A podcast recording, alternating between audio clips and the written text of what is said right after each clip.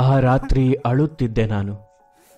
ಸೂತಕದ ವಾಸನೆ ಸುತ್ತುವರೆದಿತ್ತೆನ್ನ ಬದುಕಲು ಒಂದೇ ಒಂದು ಕಾರಣ ಸಿಗದೆ, ಸಾಯಲು ಸಾವಿರ ಕಾರಣಗಳ ಸಾಲನ್ನು ಕಣ್ಮುಂದೆ ತಂದುಕೊಂಡು, ಕೊನೆಯ ಮಾತುಗಳ ಮೂರು ತಿಂಗಳ ನೋವಿನ ಗೆಳೆಯ ತಲೆದಿಂಬಿಗೆ ಹೇಳಿ ಮುಗಿಸಿ, ಜೀವನ ಪಯಣ ಮುಗಿಸಲು ಸಜ್ಜಾಗಿದ್ದೆ ನಾನು.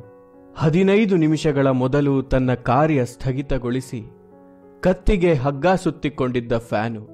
ಹಳೆ ಗೋಡೌನ್ನಿಂದ ನನ್ನ ರೂಮ್ ತನಕ ಬಂದು ನಿಂತಿದ್ದ ಸ್ಟೂಲು ನನ್ನ ಬರುವಿಕೆಗಾಗಿ ಕಾಯುತ್ತಿವೆ ಎಂದೆನಿಸಿತು. ಸ್ಟೂಲ್ ಮೇಲೇರಿ, ಕಣ್ಣೀರ ಕೊನೆಯ ಹನಿ ನೆಲ ಸ್ಪರ್ಶಿಸುವವರೆಗೆ ಅಲುಗಾಡದೆ ನಿಂತೆ.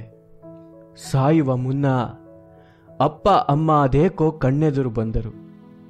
ಕೊನೆಯ ಬಾರಿ ಅವರ ಮುಖ ನೋಡಿಬಿಡೋಣ ಎಂದೆನಿಸಿ ಜೇಬಿನಲ್ಲಿ ಬಚ್ಚಿಟ್ಟುಕೊಂಡಿದ್ದ ಬಡಪಾಯಿ ಪರ್ಸನ್ನು ಬಲಗೈಯಲ್ಲಿ ಹಿಡಿದು, ಅದರಲ್ಲಿ ಬಂಧಿಸಿದ್ದ ಅಪ್ಪ ಅಮ್ಮನ ಚಹರೆಯನ್ನು ಕಣ್ತುಂಬಿಸಿಕೊಂಡೆ. ಪರ್ಸನ್ನು ಹಾಸಿಗೆಯ ಮೇಲೆ ಎಸೆದೆ.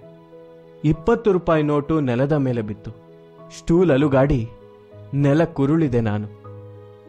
ಬಲಗಿವಿಯ ಬದಿಯಲ್ಲೇ ವಿಚಿತ್ರವಾಗಿ ನನ್ನೇ ನೋಡಿ ನಗುತ್ತಿತ್ತು ಆ ಇಪ್ಪತ್ತು ರೂಪಾಯಿ ನೋಟು. ಅದು ನಾಲ್ಕೈದು ಜಾಗದಲ್ಲಿ ಹರಿದು ಹೋಗಿತ್ತು. ಅಂಟಿಸಿದ್ದ ಟೇಪ್ ಕೂಡ ಹಳದಿಯಾಗಿತ್ತು. ಯಾರೋ ಪ್ರೇಮಿಗಳ ಹೆಸರು ಅದರ ಮೇಲಿತ್ತು.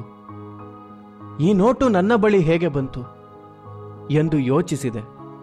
ಮೂರು ದಿನಗಳ ಕೆಳಗೆ ಬಸ್ ಕಂಡಕ್ಟರ್ ಕೊಟ್ಟ ನೆನಪಾಯಿತು. ಏಕೋ ಗೊತ್ತಿಲ್ಲ. ನನ್ನ ಮೇಲೆ ನನಗೆ ಅಸಹ್ಯವಾಯಿತು. ನಾಲ್ಕಾರು ಹರಿದ ಗುರುತು ಕಣ್ಚುಚ್ಚುವಂತಿದ್ದರೂ. ಆ ಇಪ್ಪತ್ತು ರೂಪಾಯಿ ನೋಟು ತನ್ನ ಪಯಣ ನಿಲ್ಲಿಸಿರಲಿಲ್ಲ. ಒಬ್ಬರಿಂದ ಮತ್ತೊಬ್ಬರ ಕೈಗೆ ಹೇಗೋ ಸಾಗುತ್ತಿತ್ತು. ಗರಿಗರಿಯಾಗಿ ಬ್ಯಾಂಕುಗಳಿಂದ ಹೊರಬಂದ ಇಪ್ಪತ್ತು ರೂಪಾಯಿ ನೋಟಿನಷ್ಟೇ ಅದಕ್ಕೂ ಬೆಲೆ ಇತ್ತು. ಅದಕ್ಕೂ ಬೆಲೆ ಇತ್ತು.